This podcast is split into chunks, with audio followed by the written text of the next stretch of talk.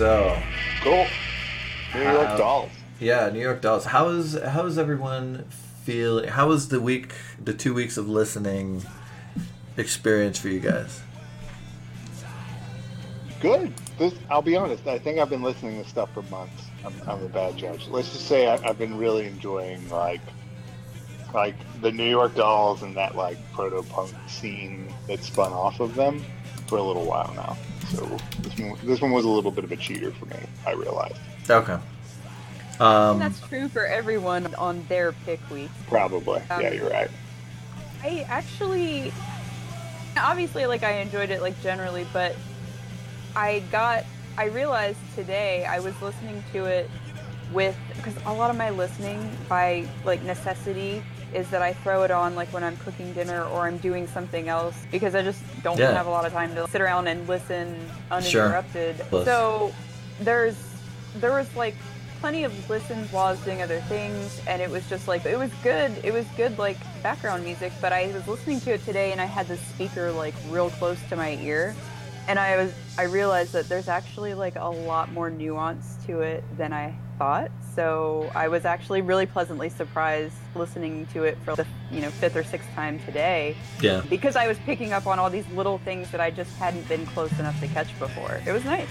It, Nice. it it was it was an interesting experience for me because like right after right after we ended the last episode and Ryan was like, okay, New York Dolls. I got I listened to it a couple times, probably the next day. I listened to the record the whole way through. Also, like doing other stuff, probably in the car. I don't know, working outside or whatever. And I listening to it in like headphones or through my like tinny shitty like iPhone speakers. I was okay. This is cool.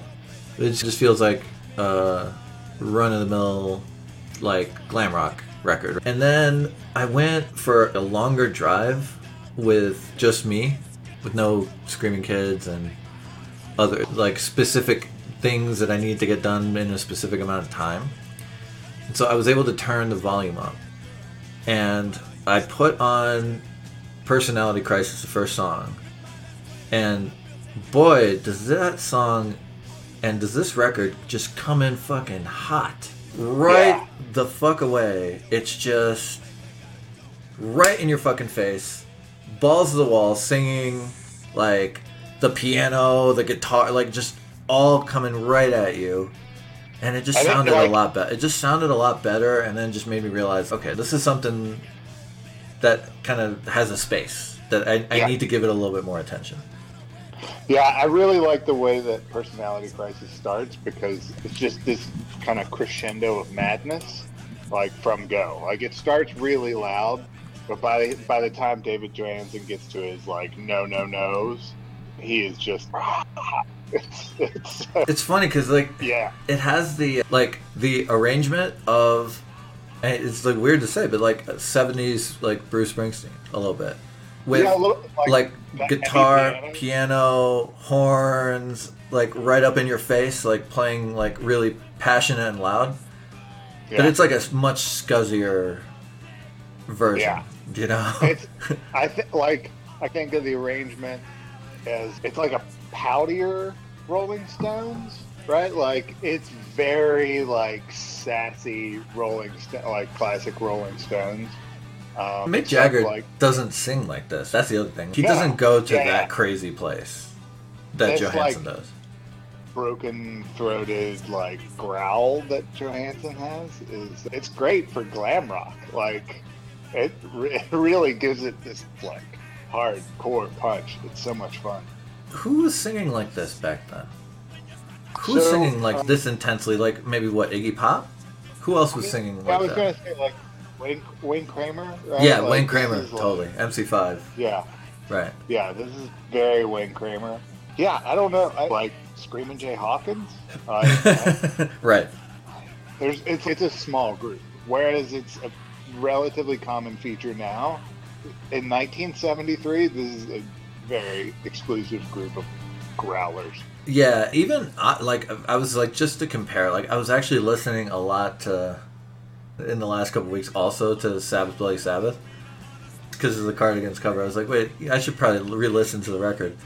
And even Ozzy's vocals, like he's singing, he's singing hard, like he's belting them out, but Yeah. they're a lot cleaner. It's like double tracked and like Yeah. real smooth. Yeah. Like they have like top of the line, and it, and this, interestingly, Todd Rundgren as the producer, his voice sounds real rough around the edges, and I love that man. Like he has a very distinctive voice, and I really dig it because it is I, like I feel like it's the nexus of a lot of different influences, right? It's like the Stones and like kind of that boozy bar rock, blues influence rock, but then like their image is definitely out of the Ziggy Stardust playbook, right? They definitely get their Yeah. image and, and It's even like elevated above that. For like, sure. it- it's a drag show, right? Yes. Like it, like that album cover is a drag show. It's Yes. amazing. Their boots are huge. yeah, that album cover um, right there. incredible. And you look at footage of them, and they are in like thigh high leather boots. Oh, yeah. It's, yeah, they're having a blast. And so it's okay. The the boozy bar rock of the Stones, but and then the look of the look of let's say the Bowie and the other like glam stuff going on, and then the voice of Scream Jay Hawkins or like something else, something that's not there or that's just or it's very rare. It's on so- it, it exists somewhere on the Tom Waits timeline too, and like David Johansen, as he goes through his solo career, becomes a lot more Tom Waitsy. But yeah, it- it's hard to put a finger on. Like, so uh, I was glancing over your list, uh, both of your lists, uh, or like before the show, hmm and. You guys both had? Did you both have Frankenstein on there? I know Yes. Alonso did. Yeah, we my- both had Frankenstein on there. My favorite on the album. Yeah. Yeah, So I was listening to that and it finally like his voice finally clicked in terms of like influence, like unexpected influence. And that's Gibby Haynes of the Butthole Surfers. I, I, Wow. In the after show, I've got I found the song. It's off of which one is it? Independent. What's it called? Independent Tapeworm Saloon or something like that. Yeah, I, I've got it in the after show, but like he has this like warble that's uh, it, it, it's a little like I'm trying to think of it's some it's almost like Jello Biafra dialed way down. yeah. Jello Biafra is like a kind of Bugs Bunny version of this sort of thing, right? Yeah, yeah, for sure. yeah, and Gibby Haynes is somewhere in between this and Jello Biafra in, in of the track. Yeah. So uh, yeah, that'll be fun in the after. It's, it's something about Frankenstein. It's I was so getting- nasty. I was getting some real vibes of of the artist of the of the artist that we cannot discuss. The artist we cannot discuss has a song called Little Wig, and there were two songs, in fact, that I thought, man, this is really giving me those Little Wig vibes. Yeah. Like this song and uh, Jet Set Boy, or Jet Yeah. Boy, yeah, Jet Boy. Yeah. That that that the just how epic it is, how it shifts in dynamic, and then also like It's unpolished. Yeah, it's like- it's ro- it's rough, it's rough around the edges, and I think also the like the thing for me with that, like also the some of the harmonies in Jet Boy, there's a little bit weirdly distorted harmonies in, in Little Wig, and and Yeah, it I- clicked for me. Then I started realizing, yeah, he's he must definitely. He must definitely be a fan, and this is a missing piece of the puzzle for like his sound. I, I was just gonna say that I, for whatever reason, get I really love Holiday in Cambodia, and I was getting like that kind of vibe off this. Obviously, Ooh. that's much more polished, but like just the the, the sing yelling and I don't know, it just clicked that little box for me. It's funny the Dead Kennedys Yeah. thing. I didn't even think to make that comparison at all, but there's definitely in the vocals. There's you're you're absolutely right. There's definitely a lot of overlap there. I don't know if it's a vibrato thing or if it's a like inattention to note accuracy where he he hits he hits in between the note. It'll be be a little like sharp or a little flat or Oh all right. Sorry about that. no, it's all good. did the cat? Uh, Yeah. Did the cat Yeah, yeah.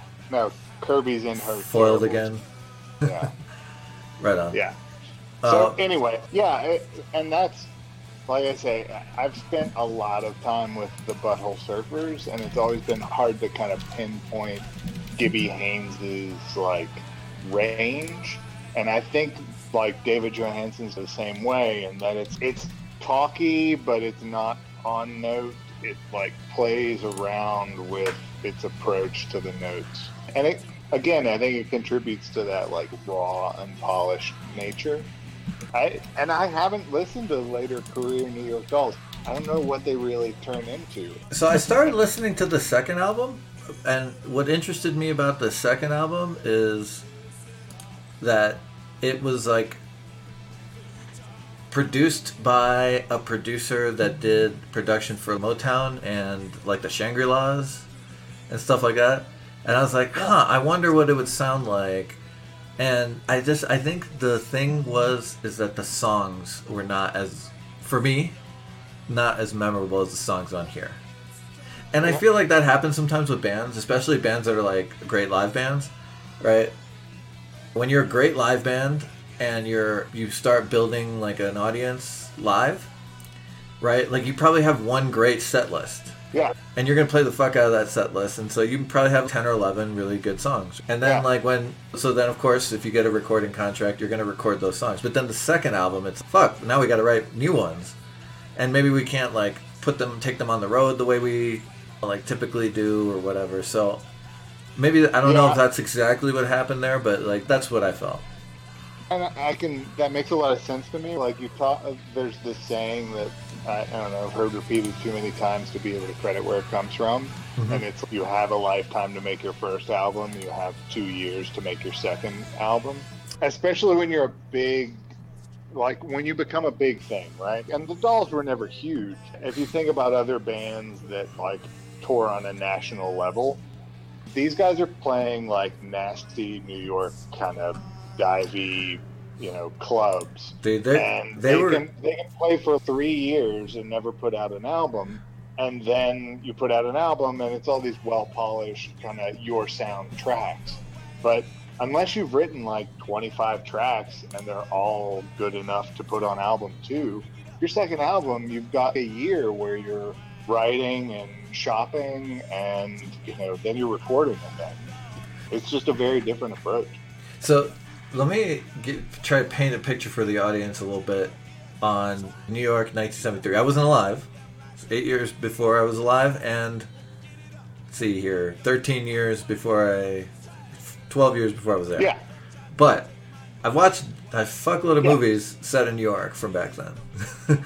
so just think, think Scuzzy Times Square, think porno theaters, Yeah, go Thank- watch Taxi Driver. Go watch Taxi Right. Driver. Exactly. Just think this is like.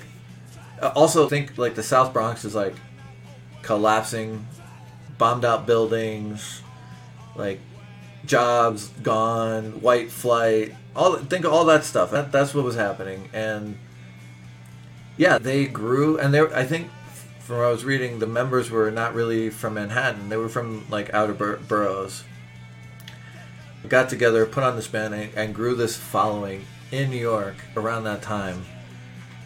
And just unimaginably like scuzzy situation. Dirt poor. Also hopped up on all kinds of drugs. Um, Sure. and I mean, heroin was a readily available thing. Yeah, Like, yeah. What's the, what's the the Dee Dee Ramone and the drummer Jerry Nolan? I think wrote this great song called Chinese Rocks. I don't know if you guys maybe you've heard the Ramones version of it. I heard the Again, back heard- to the after show. It's like Richard Hell and the Voidoids, I think, that did it. Or no, Johnny Thunder. Again, one of the members. one of the members of the Dolls, the, the guitar, one of the guitarists. yeah, these guys spun into a lot of great things, but Yeah. but yeah, there's just some really kind of grimy, like rundown, slummy hotel vibe that comes from all the really good music out of New York at this time. I, I have a question for you guys.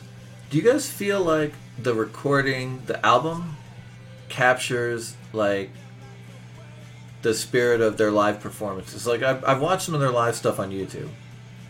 Do you feel like the recording like does the live performances justice?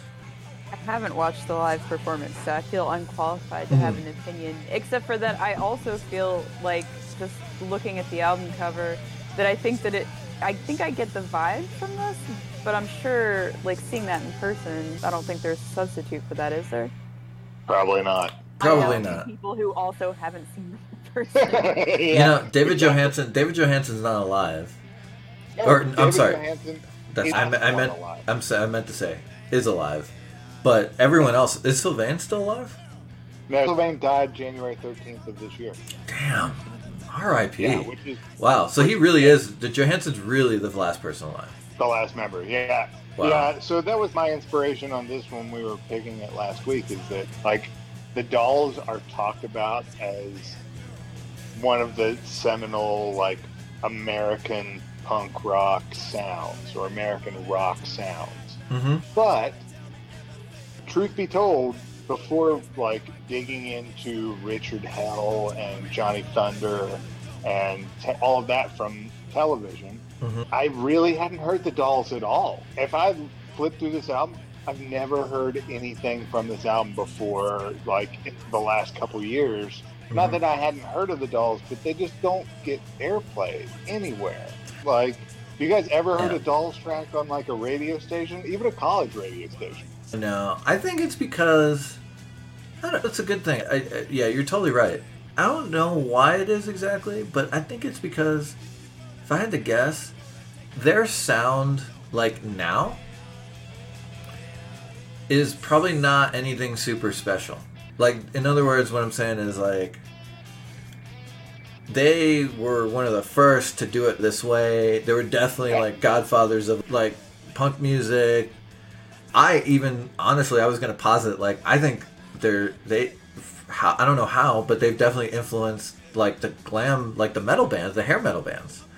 I Oh, feel for like there's a, a there's like definitely a direct connection there, but like taking their music out of context, I feel like people would be like, oh, okay, it's just another bar band, like it's another balls to the wall bar band, right? Yeah, it's so quintessentially like American rock and roll Yeah, that you've heard this in so many other things by now. See, like out of context, it seems very run of the mill. But what you have to understand is, like, if we're talking like the family tree of American like hard music, really, like these guys are the like root ball. Yeah, you know, like yeah. there's like the Stooges are great. Like the Stooges are easily like they I prefer the Stooges in terms of this time frame of rock and roll, right? Mhm. Like I grew up a huge MC5 fan. hmm I became a Stooges fan as an adult. I can appreciate the Dolls, but the Dolls, I don't know, man. Like there's a couple of the tracks that I put on my list. One of them being like Jet Boy, and I and again back to the after show. I'm just trying to drag more people into the after party. Like I linked ran- a Rancid track because this song and Jet Boy sound like what becomes like the sound that Rancid is a part of. Whatever Mhm. you want to call that like particular niche of punk music, yeah, like the doll sound is in it. Whether or not it's I, I can't tell you if Tim Armstrong was listening to the dolls, but but generations later, like here it is, right? The butthole surfers, like I said, that kind of warbly vocal. Generations later, twenty years later, this is still showing up in music. It's yeah, it's a part of everything that you've grown up on, everything you've heard on the radio, but you'll never hear a dolls track on the radio, and it's it's and then it's like, how far away are these songs from being like Rolling Stone songs? And you've heard every fucking Rolling Stone song on the radio, right, like, right. like these aren't that far away. And in fact, I feel like some of these songs are like ju- a lo- just more emotionally intense than like some of the big like Stones hits. Oh yeah. I'm not, and this is not me not hating on the Stones. I I really like the Stones. I they, there's some of their songs are like so beautiful. Like I still play them, but there's a lot of their songs that are just kind of they're just a little bit played out, like just a little bit boring, a little bit tame. So it's like when I hear Personality Crisis, which could be like on, it could be like the craziest song on Exile on Main Street. That's my take. It could be like the most like them losing their shit high, like just throwing everything they got at it song on Exile. Yeah, Um, Okay, so one one other one other thought I had, and and I think Jenny, back to the whole live question. Yeah, I've never seen these guys live. I, I did see they I saw a video of them performing on Craig Ferguson in 2004 when they got back together. They Yes. did they performed Oh person, personality crisis, and, and it's great. It's great. And one of the things like I we talked like when Katie and I used to go to lots and lots of shows back in the day. You know, Katie was always like trying to go to these bands from like the 60s, 70s that re- reunited, like whatever for whatever tour. And I've always been a little bit sour on that. Just because it's they're like 50 or 60 years old and you can't expect them to I don't know. It's, it's just I feel like uh, you almost want a cover band that's young to like play those songs. So I've always been a little bit suspicious. I've always been a little bit suspicious of that. And so I put it on with that suspicion and then I was like and then they start playing and Johansen goes into that scream right right away and it sounds like a bat out of fucking hell. And it's yeah, and it was just like okay. And so I feel like even now, if he put together like a bunch of dudes that were young enough to carry these songs, and I'd go see him. I'd go see him. I think he's got to be what in his sixties now. Like, David Johansen? yeah, Yeah. Yeah, I think he's maybe even more seventies. Fuck. Yeah.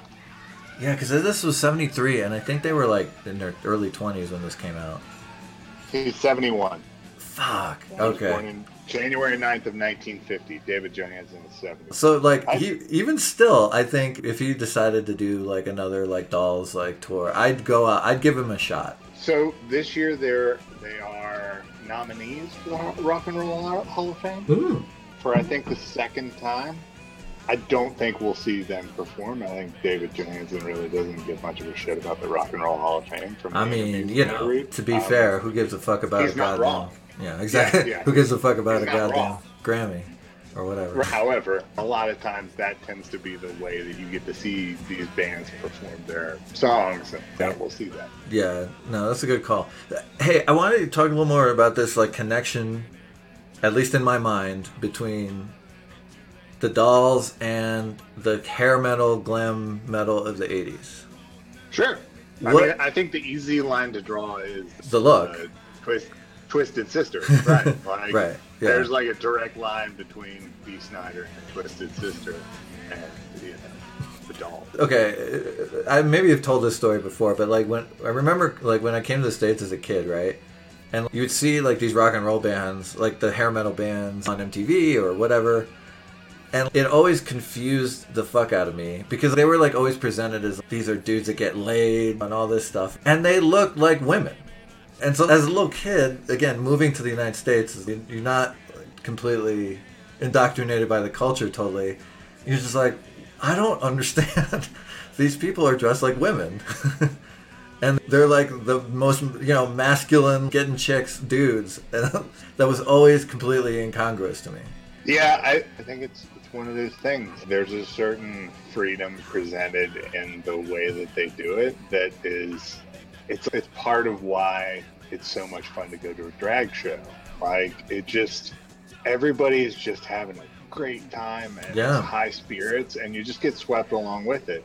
I don't know if that's the case for the bands like Motley Crue and Skid Row.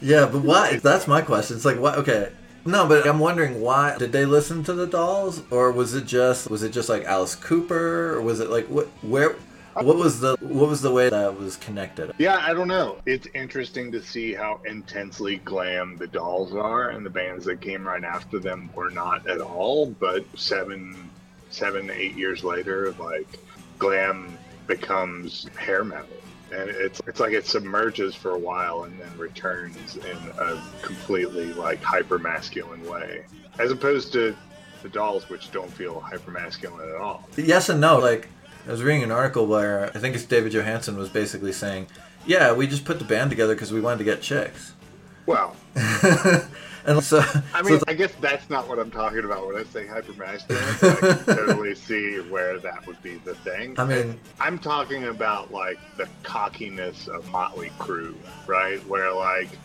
like it's really about shoving their junk into a pair of spandex and getting a camera like as close as they can to it, right? Like it's yeah but they look okay I mean, in a you- factory that manufactures sparks. We got to watch a Motley Crue video for sure. I think. I, are you thinking of Are you thinking it's not Doctor Feelgood? That's the Sparks, like fact Sparks No, Factory I, video. don't, I honestly, It's- I don't think that's even. I don't think I that's. I think you might be thinking of Poison.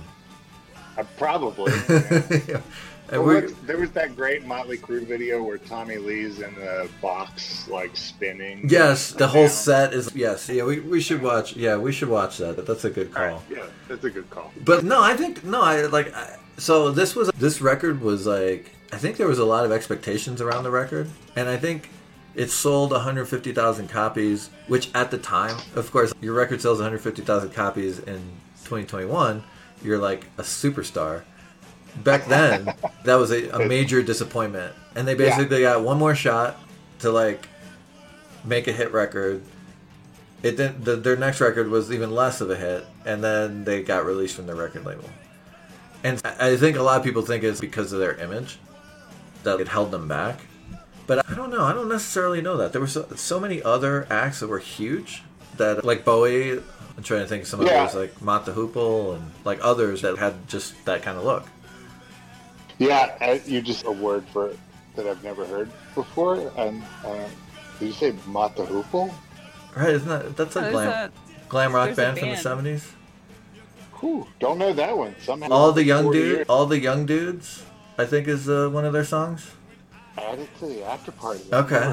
All right. Sorry. I, I. I didn't think I was I didn't think I was digging that deep, but No, it's fine. Just flex. definitely heard of that band several times. I've never spent time with them, but I've heard of Mod. Because it's a name you don't forget reading. You're like, who? The what? That's why I'm so sure I've never fucking heard that word. You've heard all the young dudes. I guarantee that. Probably. Probably. And you may even think it's a Bowie. so- It's a David Bowie song. I, it's again very possible. Apparently, I didn't chase the dragon at all. Though, so That's um, good. That's not a good thing yeah, to chase the dragon. Yeah. Yeah. So, Toma, what does this? How does this resonate with you? I feel like Alonso and I have really dominated this discussion. So Agree. I want to. But you almost have to because, like I said, like this whole like line of musical lineage is one that I've just never been. I don't know. Like I never. It it wasn't something I was exposed to growing up. Like I didn't have this kind of stuff coming from like dad, for example. I think the closest that I got to this kind of thing from him was like Van Halen, and that was probably it. I think he had like maybe a Kiss record or two, but like that just wasn't really like his main thing, especially in the 80s. Like that, I am very spotty on like the whole 80s as a decade, oddly enough. But anyway, so like I said, I can't really just riff on this musical lineage because I'm not super familiar I with mean, any of I guess. So- I, I guess my question is like where. Like in the pantheon of okay, like what bands do you listen to now, or what connection? What's it like? What's an interesting connection that you didn't see before? Like now, having listened to this record. I definitely the very first impression I got was Stones for sure. I Mhm. mean, like Rolling Stones, Exile on Main Street kind of stuff with that. I, I forget which one, but you guys know the, this, there's one that really sounds Exile on Main Streety. And then with Frankenstein, I was like, it didn't it. The first thing I thought of was, oh, like Holiday in Cambodia, like that Kennedy's vocals, like that's the connection I made. Mm-hmm. But I've never listened to the Stooges. I've never listened to shit. I don't know any of the things that you guys just talked about. What about the, okay? What about the Velvet Underground? What about the Banana album? Is there a lineage, or is there any kind of like? Yeah, know- dude, because that is one of the things that they talk about in terms of available influences when the Dolls made this album. Like Mhm. the Velvet Underground, the MC5, the Stooges, like Bowie. There maybe a little bit of the Kinks. Like I don't even Yeah, know if the totally. Kinks were making stuff that were this hard. That was No. this hard at that. No, but I definitely hear that. Actually, it's funny that you bring that up because I did listen to the Kinks this afternoon as a result of ah. this because I was like, I feel like the Kinks were doing this kind of thing at this time, and they were, Yeah, But it they were like seven years into their career at this point. but it wasn't exactly in the same way that the dolls were doing it. So like Ray Davies is a goofball. I don't think he's ever dressed in drag publicly, maybe privately, but not publicly that I know of. Who's to say, right? Lola, I, I, Lola gives us some hints. That would be amazing if we found out that like Lola was like actually him talking about how much he loves the dolls. I think it came out before the dolls, but yeah, no, that'd be cool. But the Kinks were in a weird place because I specifically looked at the same era. I was like, all right, early 70s Kinks, like I know they were doing some hard stuff, and they were, but it wasn't exactly this kind of hard stuff. It was the Kinks have always done things in a very Kinks way. It's it's it more British. It's more British. It's a little more restrained. It Yeah. was like it was goofy. It was Mhm. like in that way that Ray Davies never takes anything quite seriously. Whereas I feel like this has like these guys are definitely like having fun with what they're doing. But it, it's like a little more serious than the Kinks will ever be. The Kinks were never fully serious, Huh. Yeah. you know. I, I think about like I think about what was happening around this time, right? So the Stooges come to an end essentially the a few months before this album comes out, right? Like Raw Power drops like early 1974, I think February 74, and that's after a hiatus for the Stooges. But I feel like this is still early enough in American rock and roll that you can hear Motown in the like really stripped down components of this like the maybe it's the percussive components maybe it's the like melody of the vocal over the like overarching melody of the song.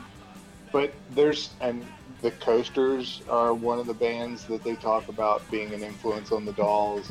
Like that kind of motown sound still exists in almost all american rock and roll at this point even though this is starting to become what will be bands like Van Halen and the Ramones and I Fugazi. It, it, it's like the the thing that I find interesting is trying to like free associate other bands that I am familiar with to this. And I, and I was curious as to whether or not you could, and, and I think you've done it with the the Dead Kennedys reference but like I was trying to think of some punk bands that this sound carries on to.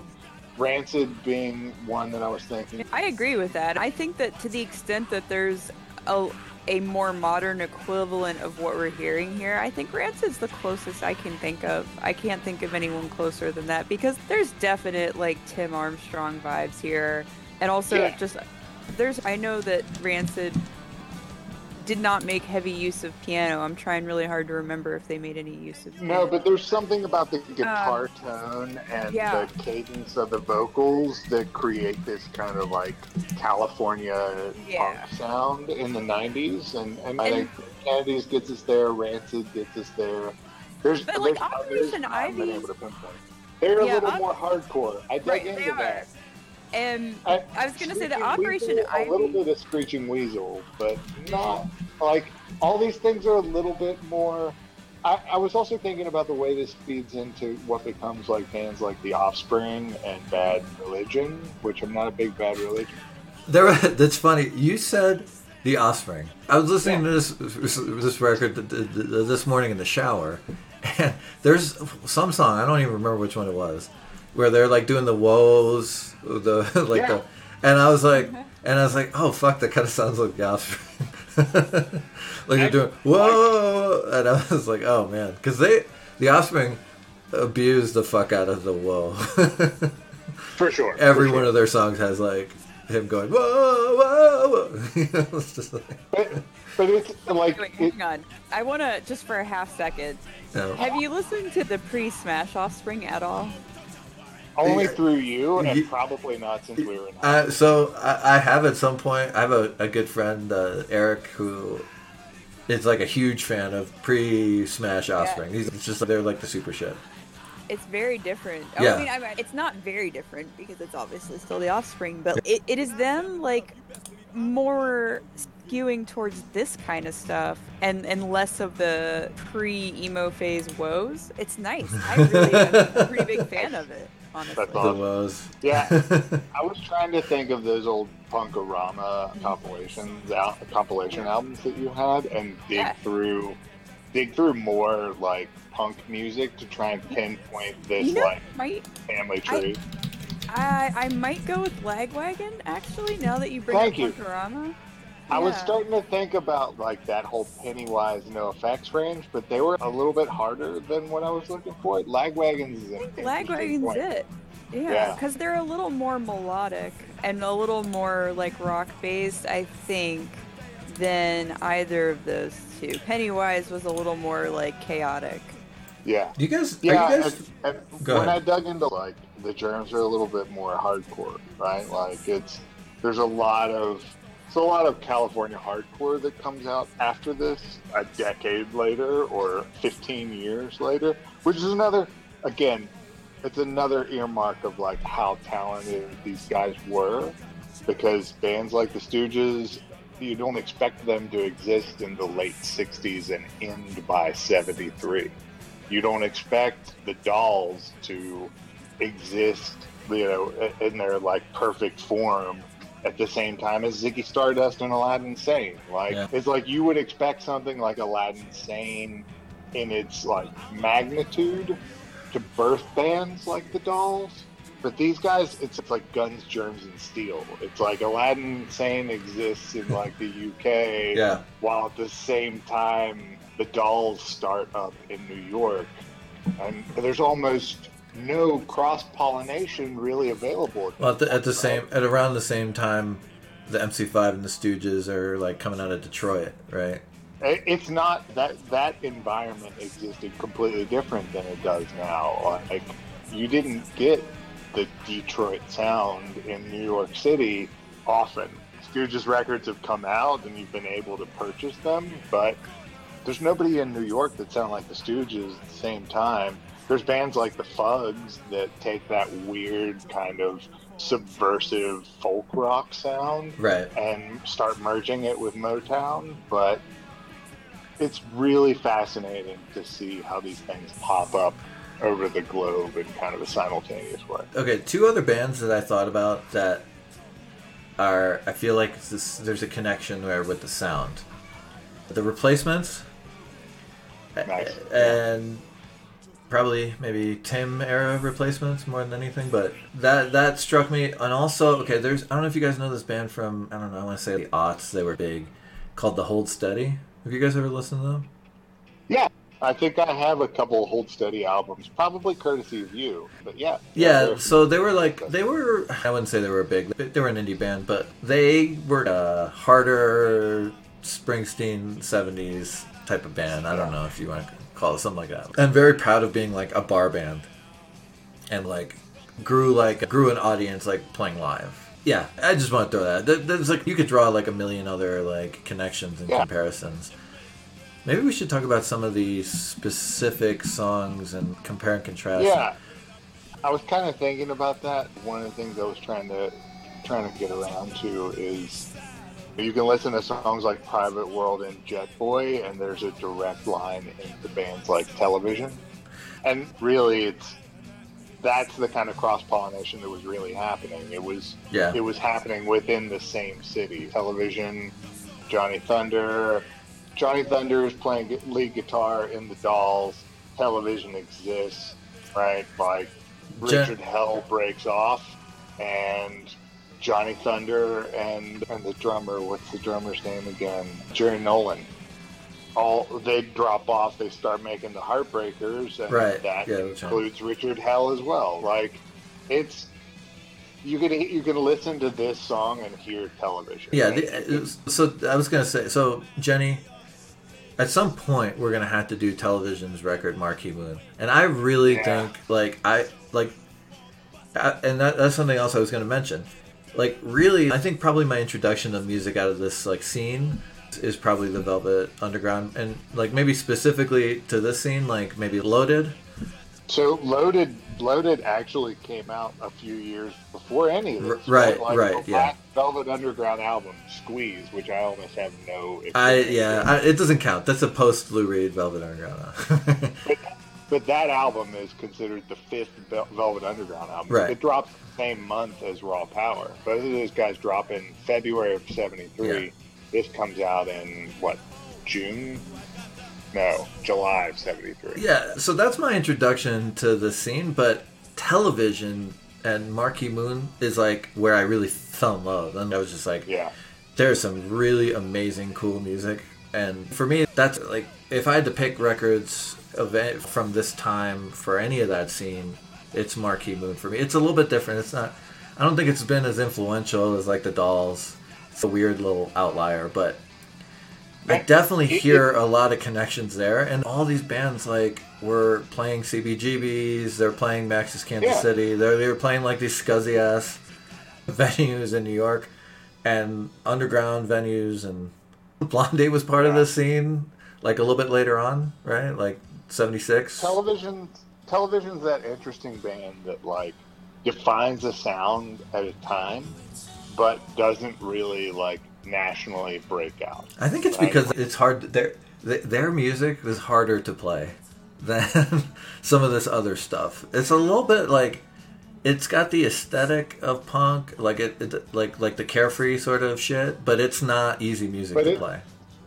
it has the technical capacity of king crimson and like prog rock and what would eventually become like math rock right? Like battles. Like those bands owe a lot to bands like television that like took the punk aesthetic and said we don't have to wear a uniform. Like we're not here to like mohawk our hair. We're not here to like take a bunch of heroin Yeah, we look like we could come and repair the mainframe at your local, you know, college, but we know our instruments technically. I mean- we know how to compose complex music. Blondie was part of the scene. I I, th- I think a lot of people Yeah. don't know that or don't understand that. They were like they were Blondie and the Ramones. Like they were playing the CBGB all all the time. Like that was just like that was a normal thing. They were like double billed. The Dolls and Blondie were double billed on uh, Yeah. all the time. And Yeah. um, Blondie's sound, it's it evolved over time. The first records are a lot more what you think like old punk sounds. The song "Dreaming," which is basically just their a punk song, and then it evolves like with some of the electronic stuff. But and then the Talking Heads were another band that was like in Yeah. the scene, like again a little bit later seventies. But so sound wise, I feel like okay. Here, let me put this to you, Ryan. What do you think the band this of the bands of the '70s playing at CBGBs and like Max's Kansas City and stuff like that? Which one of those bands' sound was the most influential, like going forward? Saying the punk. I scene? mean, it's it's hard to it's hard to say anybody but the Dolls because again, the Dolls like hit so many points. But you look at bands like Blondie, and there's the crossovers between hip hop and what yeah, that's true. Like Good point. techno music, right? Right. Like you look at the Talking Heads and David Byrne and, and the rest of the Talking Heads are able to take things that are Motown and traditional world music and turn it on turn it on its head with a taste of new wave, Yeah. right? Like, but in terms of what you hear on the radio now, it's the Dolls. Like the I would- Ramones, the, the Ramones say eh, the Ramones made everybody start a band because they realized like, oh shit, I can learn like Three six chords. power chords. like Yeah. I can learn six power chords and I can do every Ramones album made, and it, it's super approachable. The Dolls sound is in everything you've heard for the last thirty years. Yeah, that's a good point, man. Because I was thinking that I was thinking the Ramones. I was thinking like just how fast they played, how pared down it was. It's just just drummer, Yeah. bass, guitar, singer. That's it. And how like the lyrical Well, we can- themes of the songs are like pretty simple and straightforward and have like more of a pop like The other, the other thing with the Ramones is to remember that they're almost the Monkees of the punk scene, right? Like. True. Like the Ramones are very manufactured, right? Like as good as they are, you know, like, if they wrote the songs Ramones- about if the Monkees wrote songs about sniffing glue Sure, but, but the, the point being, like, You don't know that they didn't. Good, good point. My, I don't know what Mike Nesmith was up to, man. Um, Also, I'd like to point out it's Carbona, not glue. fair. The Ramones became their own template, and the Dolls are a little bit purer than the Ramones. I fucking love the Ramones. Don't take me out of context. Right. I absolutely love the Ramones and what they did for music. but they're the Monkees, right? They're the like what became a formulaic answer to another thing, and that other thing, in part, was the doll. I Yeah. want to amend my earlier answer and add I, I want to throw in a vote for GNR as the most direct descendant that maybe I can think of. Yeah. Yeah, Good point. Really Yeah. good point. I, I think GNR, I can't remember the song, but there, and I'm not a GNR guy, but there is some tie back from GNR to like Johnny Thunder, I think. Um, Okay. I, I was thinking of it more along the lines of bands that were like that were still that still went pretty hard but still to an extent preserved like this very light like almost like very light honky tonk theme through it. You, you guys know what I'm trying to say? Mhm. Like it's it's just like just there. It's not heavy, but it's Yeah. there. I think that would be GNR in my at least in my sphere of knowledge anyway. Yeah, so there's a Guns N' Roses song off of Use Your Illusion 2 that ties back to Johnny Thunder called So Fine. Their Yeah. look, like- the, definitely the look is influenced. The antics, like- the drugs, the girls, and all that. even Yeah. just like welcome to the jungle vibes like i can get that i can get that same kind of like really hard rock vibe that some of these bring up or at least Yeah. for me hmm I see it. No, I, so- to- I totally see it. Yeah, I, that's yeah. That's I'm glad somebody brought that up because I wouldn't have because I'm not a GNR guy. But but that is an important distinction to make. Like these guys really set up a lot, right? Like as much as you can say for Iggy Pop and the Stooges, the Dolls really set up a lot of rock and roll dominoes that led in a lot of different directions. And again, this is why it's tragic that you've got to dig into the dolls on your own. You've got to listen to somebody you give a shit about say Johnny Thunder and the Heartbreakers was amazing, and then go who the fuck is Johnny Thunder and dig into the dolls. Or again, back to the after party, watch Scrooged and go who is that ghost of Christmas past? Oh, it's David Johansen. That's hilarious. Oh, he was the lead singer of the New York Dolls. Or Yeah. in my case, so I grew up watching a lot of TV Land, Huh. and Car 54 Where Are You was a thing. And then when we were maybe like 10 ish, Mhm. there was a movie version of Car 54 Where Are You that came out that starred David Johansen. Really? And- uh, yeah, and John C. McGinley. Wait. I- so I also have the trailer to that. Okay, we definitely need to watch that. That's hilarious. Uh, yeah. So yeah, like getting back to what Alonso suggested, I think we should probably look over our mixes and Yeah. talk about. I, do we have to talk about personality crisis? I'm not sure. I don't think so. I think I feel like unless Jenny, you have something to add, like it's Okay. like just straight in your face. Okay, so ha- go ahead. I have a question about Alonso's. Yes. list. So, so Alonzo, you've got a six-track EP. Yes, Personality crisis. yes. Pills. Subway train. Uh huh. Lonely Planet Boy. Trash. And Frankenstein. Yeah. I, I Is that over thirty minutes? Is that over thirty minutes? Did I break the rules? I don't know. I don't care about that. I want to talk about. I want to talk about pills. Pills Pills. is a Bo, Di- pills is a Bo Diddley song. That that is correct. Yeah.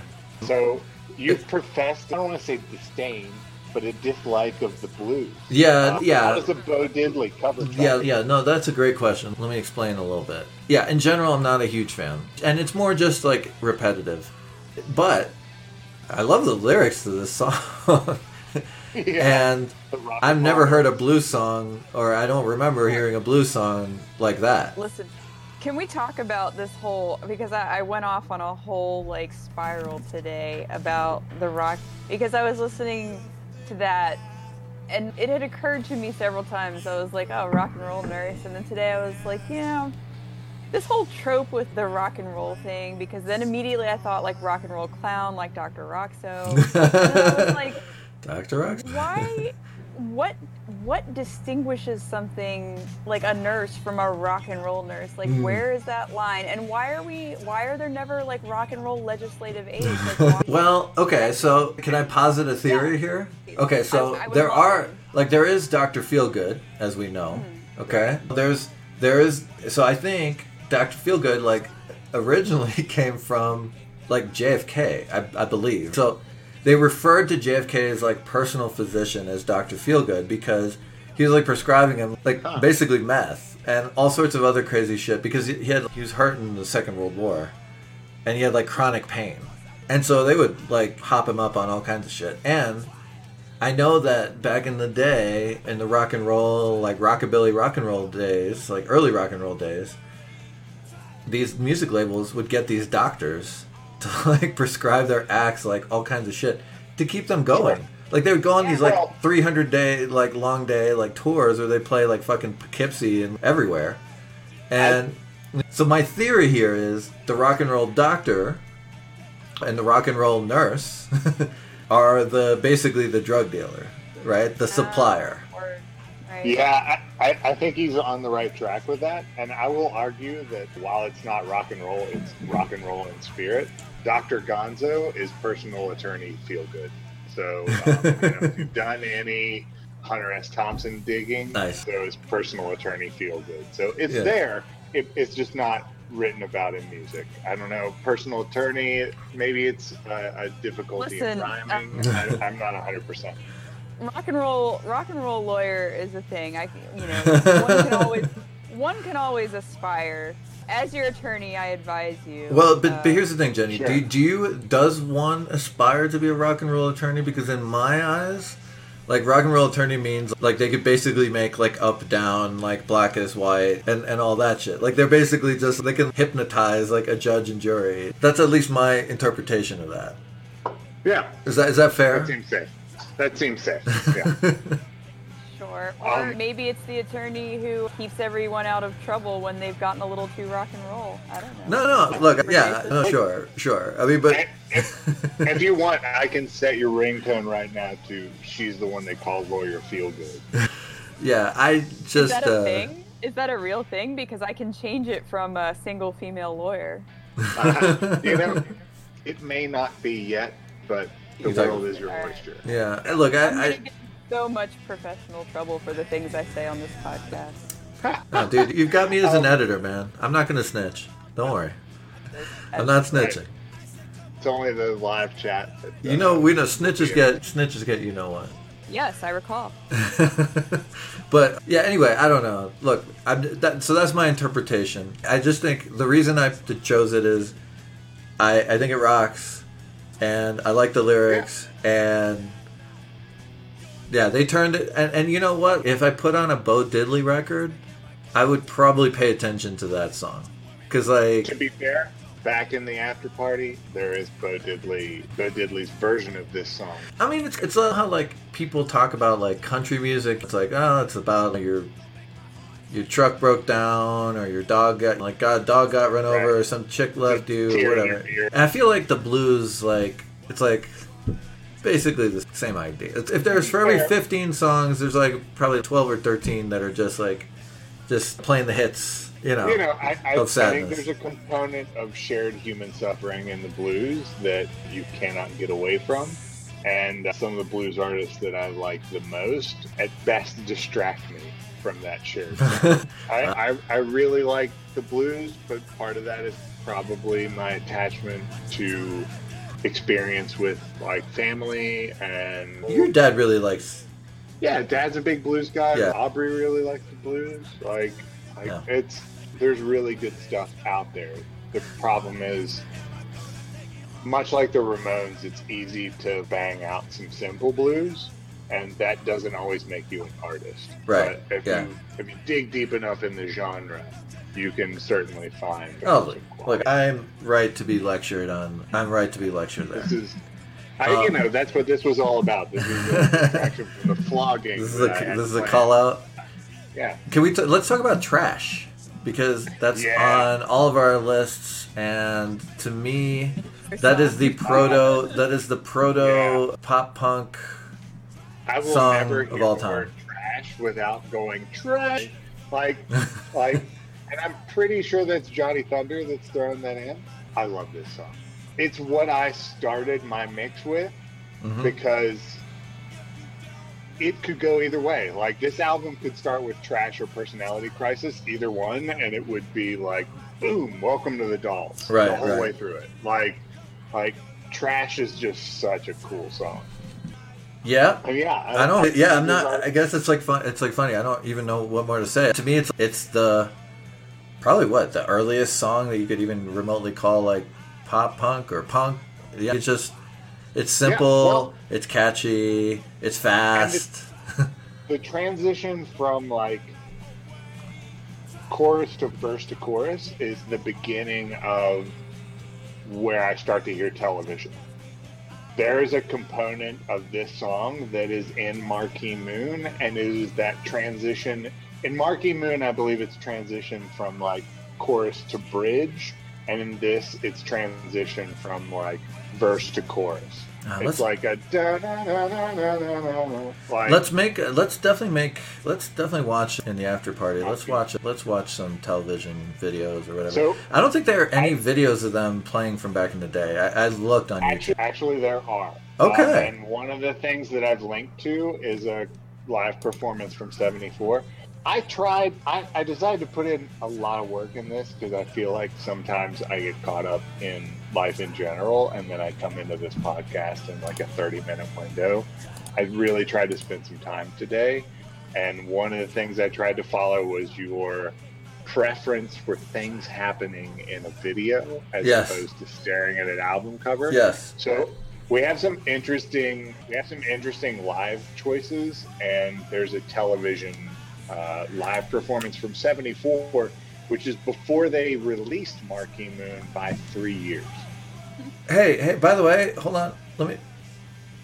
Yeah, Whoa, whoa. yeah, yeah. They're, See, well, I did maybe not the forget first that. ones to do that. I don't think anybody had done. I I don't know. I feel like that's a. I feel like that must be like a Motown thing or soul thing. Like just like doing like that as a harmony, right? As a backing harmony or something like that. That would be a really fun rabbit hole for us to go down if we feel so inclined, is to find the first earliest known example of a whoa. I First- that's a- I think How- that's a doo-wop kind of thing. There's got to be some. The totally, you're totally right. It's absolutely Yeah. a doo wop thing. Yeah, it's yeah. a doo-wop thing for sure. whoa, ooh, whoa, yeah, for sure. Co-opted by punk music for sure. I wonder what that Google search looks like. First, whoa in music. Yeah. Yeah, and like and at the end of the at the end of this season we can all submit our earliest do- found examples Earliest Winner, whoa. know, gets something yeah Oh, actually, we do have to talk about our, our canceled list at, at some point here, Uh, but yeah. uh, Yeah. get around I- to that. Yeah, we'll have to get that teaser for future episodes. Yeah. Um, it, and it is it is it is honestly fucking with me because every time that I go to think about what I'm gonna pick now, I feel like I have to pick whoever might possibly be most likely to be canceled. so get the fucking episode done before it happens. Yeah, we got to do it quickly. awesome. Yeah, yeah. we got to do it quickly. But just spoiler on the cancel list for me. I picked people not that I th- actually thought would get canceled, but people that it wouldn't bother me if they did get canceled. So I can just root for like I can just root with a full it. heart. You know. It's actually the the Schadenfreude canceled list. Yeah. yeah. yeah, I love was- it. was gonna I love say, it. Is is Morrissey on that list or is he on the canceled list? I'm not real clear on where Morrissey exists now. I think he might be on the canceled list, but it feels unofficial. well, let's make let's make time right at the top of the after party for the cancel list because I have my mine is like I have ten on the cancel Okay. list, so you guys need to fill it. Start, You guys need to yeah, I fill haven't that in. started to fill out that bracket yet. Um, so, so I want to talk about Subway Train because Ooh, that's a great song. liked it, Yeah. but it didn't make my mix, but it made both of your mixes. So I thought that would be a great thing to discuss. Yes. So Subway Train, just mu- discuss amongst yourselves. Okay. So why did I pick this song? I like the tune. I also it feels like I get so I've I've actually ridden the subway a whole lot, both in Philly and New York. I don't know how to describe it, but it's like when you're underground, like for let's say okay, let's say you're taking let's say you're in New York. You're taking I don't know. You get to New York, you're driving in New York, you're in Manhattan or something, and you need to go out to Brooklyn or you need to go out to Queens, whatever. You take the seven, or you take the one, whatever. And you're underground for a, a while. In Queens, you're then it becomes an L, but you're underground for a while, and there's like kind of a melancholy that happens. I don't know, at least for me. Like, you just feel like you're like a rat in a maze underground.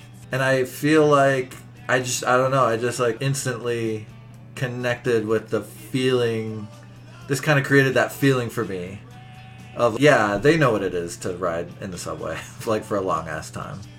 And it kind of like chugs along a little bit like a like a Yeah. train. So just on a personal like connects with me urban sort of deal. There, there's something about the on a subway train that that sticks with me from something else, and I haven't figured out the song that comes from. Like, like this is again. I've been listening to. I, I think I started on Richard Hell ten months ago, and I started listening to a lot more Richard Hell and the Voidoids, and then that led back to Johnny Thunders, which then led back to the Dolls. There are these pieces of Doll songs that are pieces of songs that I've loved over the last like 20 or 30 years that come to me in flashes of realization. It's like when you guys had posted, I, I was looking at Alonso's list and I saw Frankenstein. So I started listening to Frankenstein because it had almost made my list. And I was trying mm-hmm. to figure out why it didn't and why it should have. Mhm. Um, and that's when I had this like vocal realization around Gibby Haynes. And it just there's so much cool shit that these guys came up with in 1973 that maybe wasn't cool for 20 more years, but has existed in the you know zeitgeist of rock and roll. You know, it, it just in such a perfect and seamless way. um, chose this one as my musical freebird because it starts out like so like it's a very like meandering forlorn like little wistful part and then like throughout all of this it builds to Mhm. like this where all of a sudden at the end of it like they're fucking singing someone's in the kitchen with dinah Exactly. I kind of love that. I love that little vamp at the end, Yeah. man. It's- okay. yeah it builds to something so extra that i was like that's got to be like my musical freebird like, this, is, Yeah. this is an accomplishment to go from one to the other Well, it, you know what it feels like to me? I don't know if you get that feeling like when you hop off the train and then now you got to make it above ground. And Yeah. that's always like a complicated thing because it's just like all these fucking people. Then you got to figure out, okay, wh- you know, which fucking exit and then which fucking tunnel. Oh, I'm going to be on the north side of the street. I'm going to be on the south side of the street. And that excitement of I'm trying to get the fuck out of here. maybe Yeah. it's maybe this is just my like some sort of latent or weird claustrophobia that I have. I, I don't know. Maybe like just claustrophobia I've never realized. But I'm always as soon as I hop off that train, I'm trying to get the fuck out of here. Get the fuck Yeah. above ground. Whereas my, most of my like subway experience is touristy, so like for me, it's like like I can tie it to that moment of emerging from the subway into a cityscape. For me, it's very much tied to like, all right, I'm finally here, right? Like it's like Yeah. coming out of the metro in DC. It's all right, here, let's go grab a bite to eat and get to this concert, or like right. It's such a cool feeling. And it's for me it's, it's a visitation thing but it's it doesn't have a corollary here. There's no subway in albuquerque. I, I don't even ride the fucking bus in albuquerque. Yeah, like no. it just i don't ever have the feeling that that, that can be right? This like i'm in my own little world and i emerge into this other thing. It's I feel like the subway. I feel similar to. I feel similar about the subway that I feel to like being on a plane. I, I this is what I realized about myself. I don't like liminal states. I don't like in between states. Do you know? I just, especially if I don't control, if I'm not controlling. So it's, I'm on a plane. I'm on a train. Like I'm not driving the damn thing. I'm not like stopping or calling an audible and going this way or whatever. So it's not driving, and I just I, I either want to be here or I want to be there. I don't want to be in. different. I don't want to be in in between. It's. I moved to this house in 2013, and like when we finished moving, I was just like, I'm never moving again. I've moved so many goddamn times in my life, so many fucking times. I'm gonna die in this house. I don't care. I'm not going anywhere. And yeah and part of that is just like it's like the, the the chaos of moving, where your shit's just like in complete flux for a while. I can't. I just hate it, man. I I, I just want to end it so quickly. I I kind of embrace this like so I thought about it again when I traveled in January. I enjoy that like in between time Hmm. because I, I have a schedule. I have no expectation of being available for a crisis, which is like 24 7 my life when Yeah. I'm not traveling. Like, like if something breaks on campus, even if I'm not on call, I'm on call. There's constantly crisis mode that could creep up at any point. Yeah. For that like transition time frame where I'm flying, so for me that becomes like introspective almost. So like one of the trips I made back home, I was listening to a lot of what's the guy that was the vocalist for the Screaming Trees and also Oh, Mark Lan Mark Lanegan. Mark Lanegan. Lanegan. So- go. Lanegan, yeah. So, like, I was listening to a lot of Mark Lanegan. I was listening to a lot of black metal. This black metal band called None, which is very like ambient, as atmospheric black metal. That's like my type of thing. favorite. That's my favorite black metal for sure. Yeah, it, th- dude. If you haven't listened to None, I like, mm, so good. Yeah. But there's this window of time where I have to be in certain places. I'm there hours ahead of when I need to be there. But I also have no obligation to do another thing. So I can just pop earbuds in my ear and set some like atmospheric music and just exist in this like intermediate space I have no control over. And it's a beautiful thing. It's like the waking equivalent of sleep. It's very interesting. See, that's so interesting because if I could cut out sleep, I know I've said this to you Yeah. before. If I could Yeah. figure out a way to cut out sleep and not die, not not compromise my health or whatever, like I would. I I, I just- I love can't. I've got a lust for life, dude. I've got a lust for life, man. I can respect that, but I love these spaces where I'm like not in control and forced to do a thing, and I can just be like, "Ah, fuck it, it's not my problem." Like, See, I think no. this is why we're friends. This is why we're friends, dude. this is why we're friends. Like, Yeah. I drive the car, Yeah. And you can ride along and, and just mellow the fuck out. But I'm Oh, trying to get somewhere. I'm trying to get from A to B. To be fair, we have one of my favorite. It's so funny. I have a couple favorite road trips, and it's actually both of you guys. One was a trip to Philly with Alonso, where we listened to nothing but the White Album for a total of ten hours on the road. That was that's Um, insane. It was intense, but I feel like it, it like was enough to push me over a threshold. And the other, one, a trip to New York to see Tame Impala was like, it was a lot of Tame Impala and um, Deerhunter and yeah, it was just do- these, like transitory spaces. Ro- Oh, I feel like that was Webster Hall. I think that might have been. That was when we stayed like in the Lower East Side. I can't even remember the hotel we were in, and we went to Momofuku and we went to Yeah. Oh, and we Tame yeah. At Webster, Webster Hall. I think that's right. That was That was- awesome. That was such a. That trip was amazing. I the tri- the time at Momofuku when we were just like chilling out and Sitting out, eating yeah, country sure. ham and buns and cocktails and like That again, was a good trip. Fuck, it really was. such a good trip. It was I, I, no, keep going because I, I was gonna turn the subject slightly. By all means, No. I- the only thing was just to try tie it back together. Like I, I'm a bit of a control freak when I have to be like aware of and in charge of and completing a thing. And for me, those moments where it's taken out of my hands like infinitely, and I'm forced to just exist in a space where I can't do anything. Those are probably the most peaceful in my life.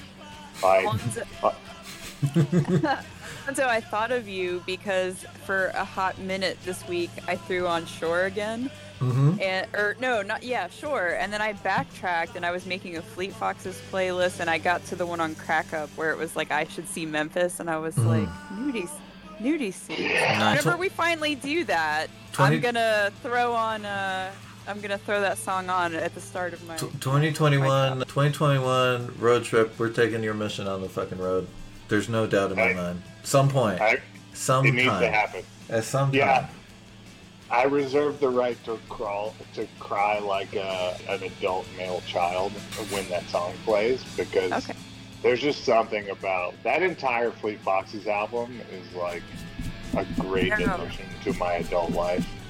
It is. It, it's an interesting album because it, it's different. It feels different from the others, but also like that opening. Like I was like, God damn, that's intense. Like that that Yeah. very first song, I was like, oh shit. Like you almost feel like Robin's just fuck it. I've had it. I'm done. Yeah. It's wild because you're used to them being like these bouncy white winter hymnal. Like we're all gonna sing little acapellas and Or like shit kind of. if I had an orchard. of gets real. If I had Yeah, an if I orchard. had an orchard. Yeah. Yeah. or yeah, the, the bit about the Blue Ridge Mountains, like Uh-huh. traveling with his brother in Blue Ridge Mountains. Yeah. That Uh, interesting Fleet Foxes tangent. Yeah. So I, I think it, it ties back to what I wanted to bring up, which was Lonely Planet Boy. This made my cut and Alonso's cut. What's your thoughts on Lonely Planet Boy, Alonso?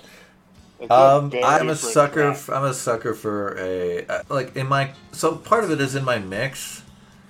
It's you just want some. You want some. I think a good mix has to have variety, and Yeah, you wanna.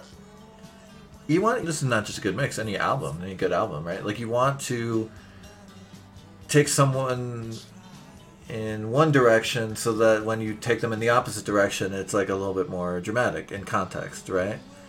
Yeah. And I just I think it's a pretty song. I like the vibe. It reminds me of the Stones. Uh, it like it reminds me of like more of a mellow.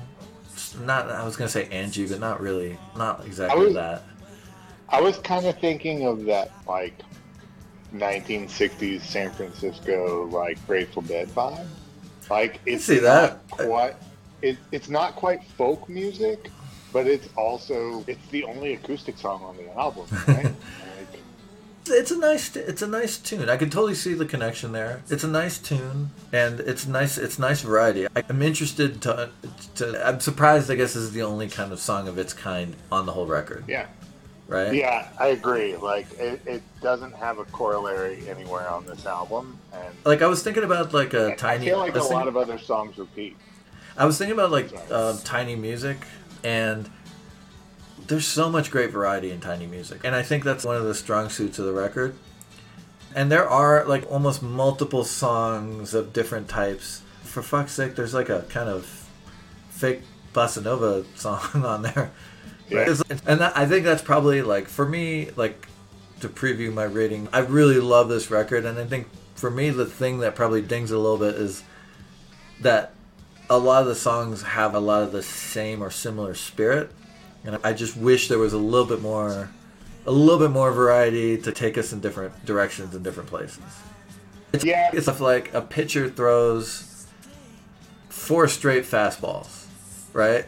Like you're probably you might strike some people out like that, but then it becomes a little bit predictable, right? Yeah, I think of Lonely Planet Boy as like the most Kinks like song on Mm. this album.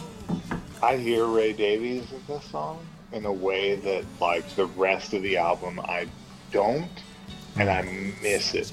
Like when I try and figure out who made the dolls, like what they were listening to, the Kinks feel like they fit in there somewhere, and Lonely Planet Boy feels like the only real window into that. Yeah, it's different. It's it's Velvet Underground, right? It's Uh, acoustic. It's like subversive. So it's Velvet Underground. It's the Kinks. It's not what you expect from the rest of the album, and not something they deliver anywhere else. Mhm. But something that they're incredibly good at and get no credit for. Yeah, no, this is a great. uh, Something else you're saying. They don't. Th- it's easy to forget they were a, a great live band. They built up a following as a live band, Yeah. and like when you're doing a live show, like you want to throw the fastball. You want to keep the you want to keep the energy up. Like you want to keep going. Like you want to keep people like engaged, and definitely that's the Yeah, Yeah. yeah. that's the But unusual thi- one. This is the curveball or the knuckleball or whatever, right? Yeah. Like it's a pitch that like it's doing something great that you didn't expect. Right. Uh, yeah. Totally. Yeah, and, and no, no, you're good. I'm gonna find you for the after party Kinks a Kinks song predating this that I think might change your mind a little bit. That uh, again, like I said, No, no, the no, way because I, because you're right. Because when people think the Kinks, like most of what they did, like earlier than this, was like stuff that sounded like Lonely Planet Boy. It was quieter. It was like Yeah. Shangri La, but they have some pretty rock stuff. That you, I mean- if you dig deep enough, you'll find it. So like I'll give you one. I'll give you one. Okay, I'm excited. I'm absolutely excited about it because, like, Lonely Planet Boy fits in a weird space, and it, it ties back to my Butthole Surfers references. Like, when you listen to a Butthole Surfers album, you get a huge variety of music, and I reiterated that as I was digging through trying to find the track that reminded me of Frankenstein and, and like the way that his vocal, David Johansen's vocal exists on Frankenstein. You get some really weird, esoteric, like noise rock. You get some like really bouncy acoustic rock. You get some really crazy shit in the Butthole Surfers. There's not an album that you can pick up that start to finish age specific genre. Like it, it changes a lot. And my experience with the Kinks is similar in that they may have an overarching sound for the album, but the things that they try and do with it is very they're very influenced by a variety of things. So You would be get a lot of variety. Um, because remember, the Kinks have been around since what early '60s. 65, I think, is the 1st album. They, you, it, it's amazing how much their sound, like over the '70s, '80s, '90s, you know, 2000s, like it is, like really little. There's like something of everything in there. It is Yeah. fucking wild. And I realized today that I was like making a playlist, and I was like. My God, like they really have outlasted just about anyone I can think of in terms of longevity. They're Yeah, they- yeah. There's, there's the Rolling Stones are, are they're difficult. Like they're a force to be reckoned with. It's just, I, I assume that there's like a set of like, like paddles for every member that like right before a Rolling Stones concert they shock them all just to make sure their like heart's still beating for the show they're about to do. But yeah, the Kinks have a crazy history. I wanted to ask you, Toma, about the last track on your mix, Looking for a Kiss. I wanted to ask that because you're the only one that it made the mix for, but you're not the only one that it was a close call for, for sure. I almost put that on instead of Personality Crisis my first time making my playlist. So I, I want to hear about your thoughts for Looking for a Kiss. My thoughts? Yeah. apart from that i obviously liked it enough to put it on my mix uh, So I'm asking. I guess I'm asking like like why that made it as opposed to some other tracks. Because for me, it ended up close to a number of other tracks, close enough that I cut it as opposed to a Personality Crisis. right. And I, I think it's a totally fair question. And and i regret that i feel like i'm never able to give it to put it into words in a way that it deserves. Because as we've said many times i just listen differently. And i'm not i'm not like I don't know what the fuck that I, I like get the gist that this is a song about looking obviously for love um and that's Yeah, cool I don't know that, and i'm not 'cause it- like i'm not It like talks about heroin. yeah, no, it's saying that the rest of you are here doing drugs, but I'm trying to get laid. I think is Right. what I'm getting from it. So But there's a line that I'm looking for a fix and a kiss, right? like, like I think there's a component of the chorus that talks about him looking for both. uh, that's weird. Yeah, maybe that could be. There's a part where he's just like, the rest of you people are over here, Yeah. like trying to get high, but. Yeah. Yeah. maybe there's a part where he changes. Maybe he's like open. Maybe the night gets late and he's fuck it. All right, give me one or the other. Like whatever is being offered, fine. Then I don't know. When I'm listening to these things, I'm not like I'm not like thinking about a deeper meaning, and I'm not like appreciating. I'm not paying a lot of attention to other stuff. And it, and here's how my listening process works. I just the music either I vibe with it and I vibe with it like to a certain extent or not, and it's really like that. And I'm sorry I can't like. No, You you're, know? you're good. You don't need to apologize. Looking for a Kiss and Vietnamese Baby are both, I think, really interesting songs. I think Looking for a Kiss is a really solid, like, bluesy track that's not too stones. Like, Personality Crisis is a very stone song. Looking for a Kiss is like a damned song. Like, Yeah, Like, this song, this I, I see, I see some of the damned in it. my, sure. I, I think my main issue, the reason I didn't make mine is just like the lyrics are really interesting, but this the sound of it is like the most, in my opinion, like generic of like all these songs. I think it's like just kind of no man, like the most generic. Not at all. Yeah, there's some, there's some, there's more Stooges in "Looking for a Kiss" than a lot of other songs in the album. Like, in my opinion, Hmm. it's an interesting track. the I vi- the thought that were still really interesting. Yeah. Um, the the riff just didn't really do much for me. I, yeah, th- there was no no. At the end of the day, there was no like. Yeah. It's a fine. It's a fine song. By the way, I think the lyric is, "I didn't come here looking for no fix." Oh. yeah. The double oh the double negative. So I mean he's looking for. And now he's, Yeah. he's just saying Yeah. he's not looking for a fix. He's Yeah. just looking for a kiss. Uh, Um, so, so for me, the track that made my cut that didn't make either of yours was "Private World," and that made my cut because it's a television song. It's what becomes television. It's what becomes proto punk. It's an interesting like progression through the song, and and I, that's the other thing I was really I was hoping for exactly what we got. Like, there's agreement on 70% of what we have, and there's like the variation on the other 30%. And that variation i are still tracks that, like, when I listened to it, I was like, yeah, it's really fucking good. Maybe I should put that on my mix.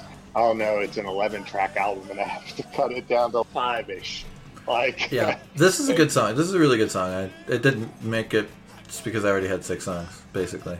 But yeah, no, I really like this. I like this one, and I like Jet Boy, but Yeah. they were both like they basically yeah. Could I have I put mean- them in over maybe like pills? I think probably maybe.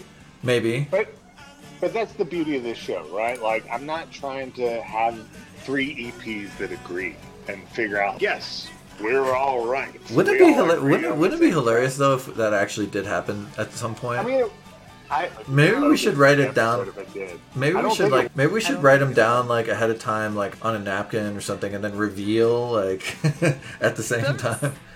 Sometimes I have like little guesses about which one of you will like certain songs on albums, Mhm. and and I, it's just a little fun game I play by myself. to be like, oh yeah, I was right. Oh yeah, yeah. No, I do the same thing. Yeah, for sure. and that's why I was glad that I was able to put in the time ahead of a busy week to listen to this album, and then it was real easy for me to break out an EP because when you guys entered your mixes, I was like, oh, awesome! I get to listen back to the thing that made their cut that didn't make my cut, and try and pick out the piece that interests me still. The piece that made me think this should have been on my cut, but it wasn't for whatever reason.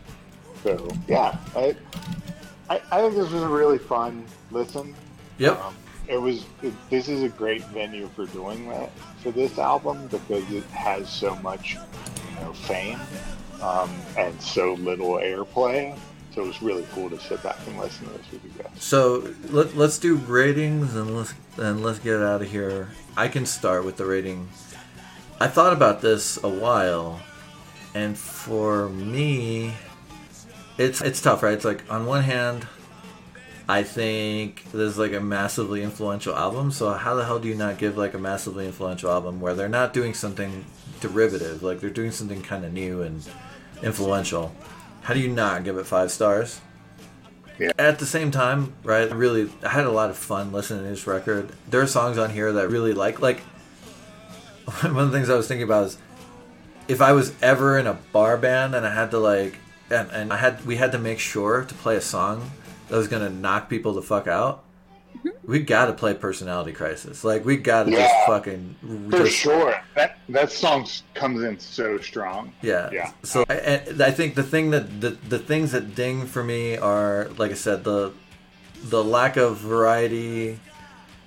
I think also I think that there's something about a band that really could only keep it together keep it together for like such a short period of time that like always makes me sad you just want to be like and, and it sounds like todd rundgren played a big role in trying to basically corral them enough to put together a competent record Yeah. and I, I so had to duck for one second. I'm really sorry. Oh no, no, yeah, yeah, that's fine. So I think I don't know. For me at least, it's just I'm I'm going four stars. I'm going four stars. It's a really fun record, and I dug it a lot. I don't think I can give it five stars. It's just not doesn't have enough variety, in my opinion. Yeah, I, I, I'm actually, I think, exactly in the same space because, on the one hand, like, this isn't the style of thing that I would pick for myself just because what I, I don't want to say generic in like a bad way, but it's just, it's very like, very your standard basic like rock and roll and i think there's absolutely nothing wrong with that and th- and this is an example of it being done really well but I just tend to prefer things that are a little more musically diverse and interesting and go off on weird like musical tangents. And so Mhm. I can't I don't think in good conscience I could really fairly give it a 5, but it's nothing against the album. It's just like my pref. And at the same time, I think that you guys are dead right about the fact that it sounds maybe a little less remarkable now, but for the time that it was done, like surely like this is super influential and huge and remarkable for its time. Don't- And I don't think it's fair to hold that against it, you know, that I'm now listening to it what 50 years later. Don't call me Shirley. Go ahead. Oh man. It's been a minute since somebody trotted that one out on me. Nice. Nicely done with the sneak. All right. So I think I would give it like, and, and I love Frankenstein. I love that song. It is fucking amazing. It, it really is. So there's like definite value here. Mm-hmm. It just, it just isn't a five star album for me. So I think I'd have to give it like overall a 375. I think that's probably, if I'm forcing myself to be super honest, like whole album start to finish, I think that's where I end up. Three seven five. Okay. Okay. But but Frankenstein is amazing. That's a song that I will keep and put on playlists, like for sure. I'm gonna Yeah. keep that one around. I really love it more than I can probably explain. So Ryan, to It's a very Alice Cooper like song. yes, Uh, didn't he do "Feed My. Frankenstein"? Isn't that one of his songs?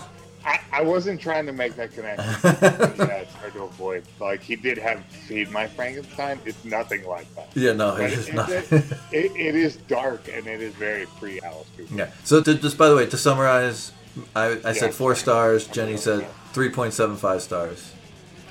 Yeah, I'm at like a four star rating. Like, it's really reliably good. It's reliably interesting. It had an an insane effect on popular music for the next 40 years. Like, it's wild. It is a wild thing to exist from 1973.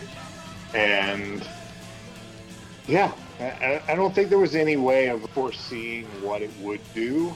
It's crazy to look back and see what has become of their influence. Mhm. And at the time, it was super unique. It's, it's like a four star album for me. Yeah.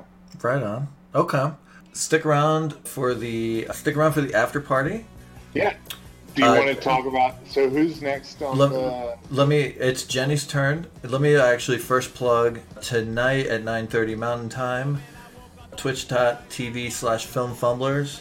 They're reviewing "Do the Right Thing," the Spike Lee movie from 1990, for as part of their series of Black for Black History Month. It's also the 50th, their 50th pod, and so I'm actually going to help them do a game show ahead of time, like the game show, similar to the game show we did, a little, little higher production value. Uh, So that should be cool. Check that out, 9:30. And then also, if you want to listen to this show as a podcast, subscribe. Just go to yourmissionpod.com. It's every or just look for Your Mission Pod or Your Mission. It like just it's everywhere. It's on Spotify. It's on iTunes. It's on everywhere. So go look for us. Go subscribe.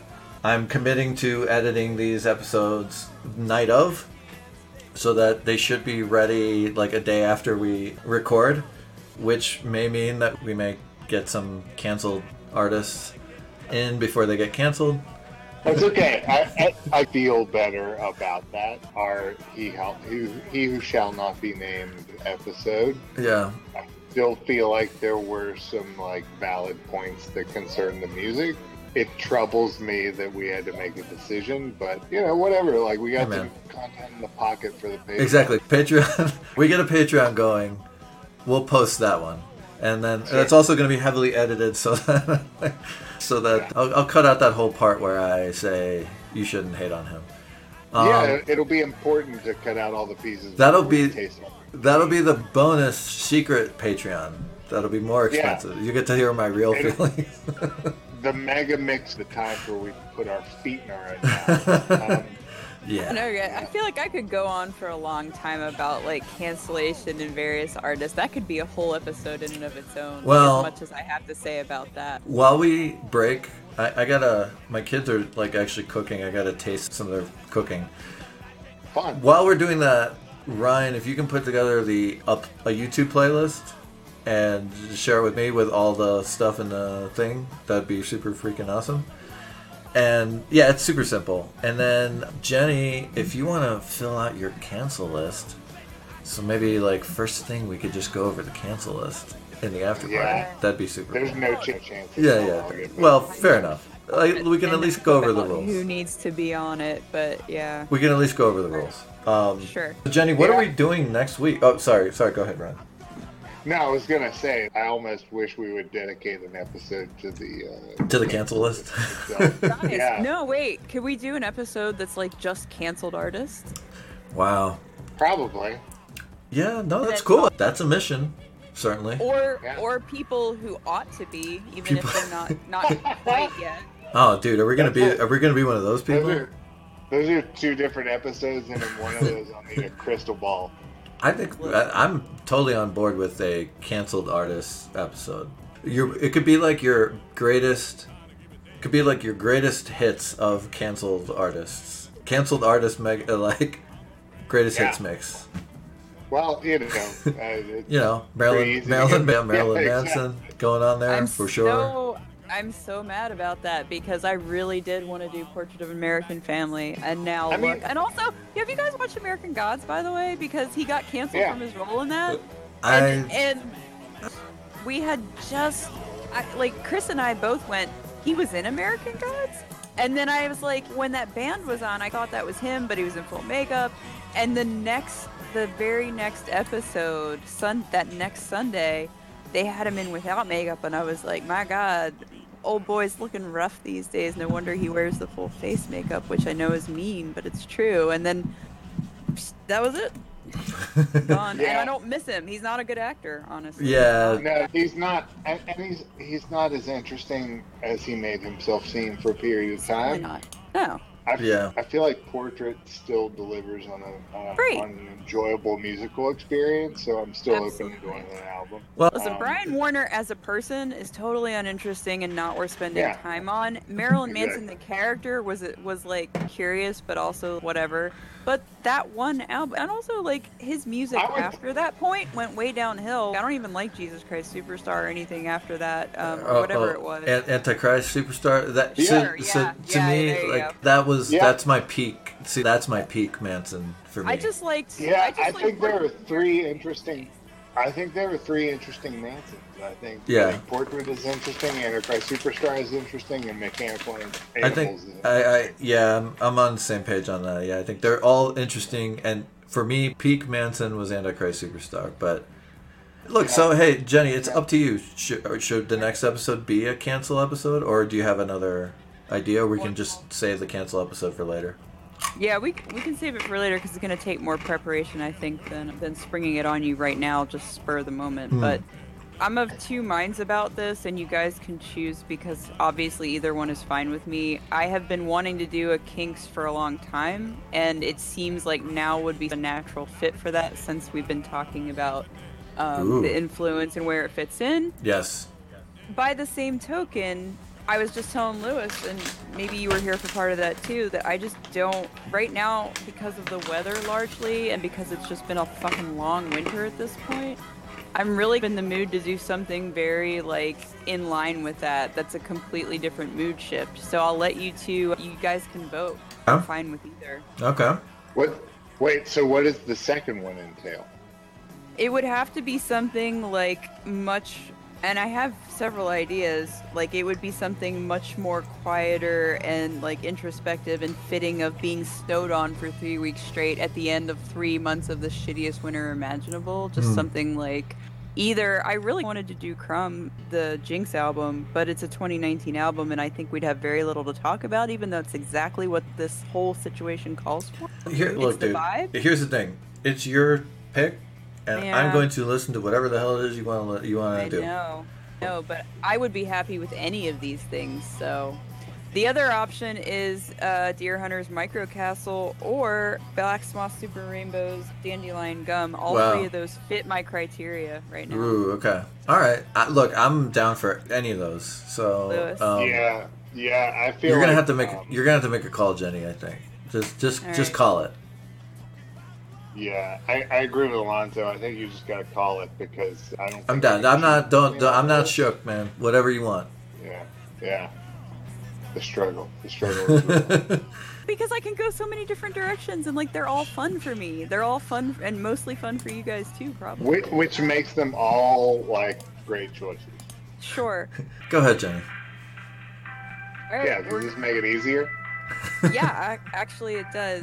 Um, we're just gonna do uh, Crumb then, 2019's Jinx. Cool. Okay, I can go with that. We can we can get to the others in time. Uh, the others will be there. I don't. I hope none of those folks will get canceled in the fucking meantime. All right, hooray, hooray! Let, you know what? And I think this is what, what this calls for. All right. Okay, so let's call it there.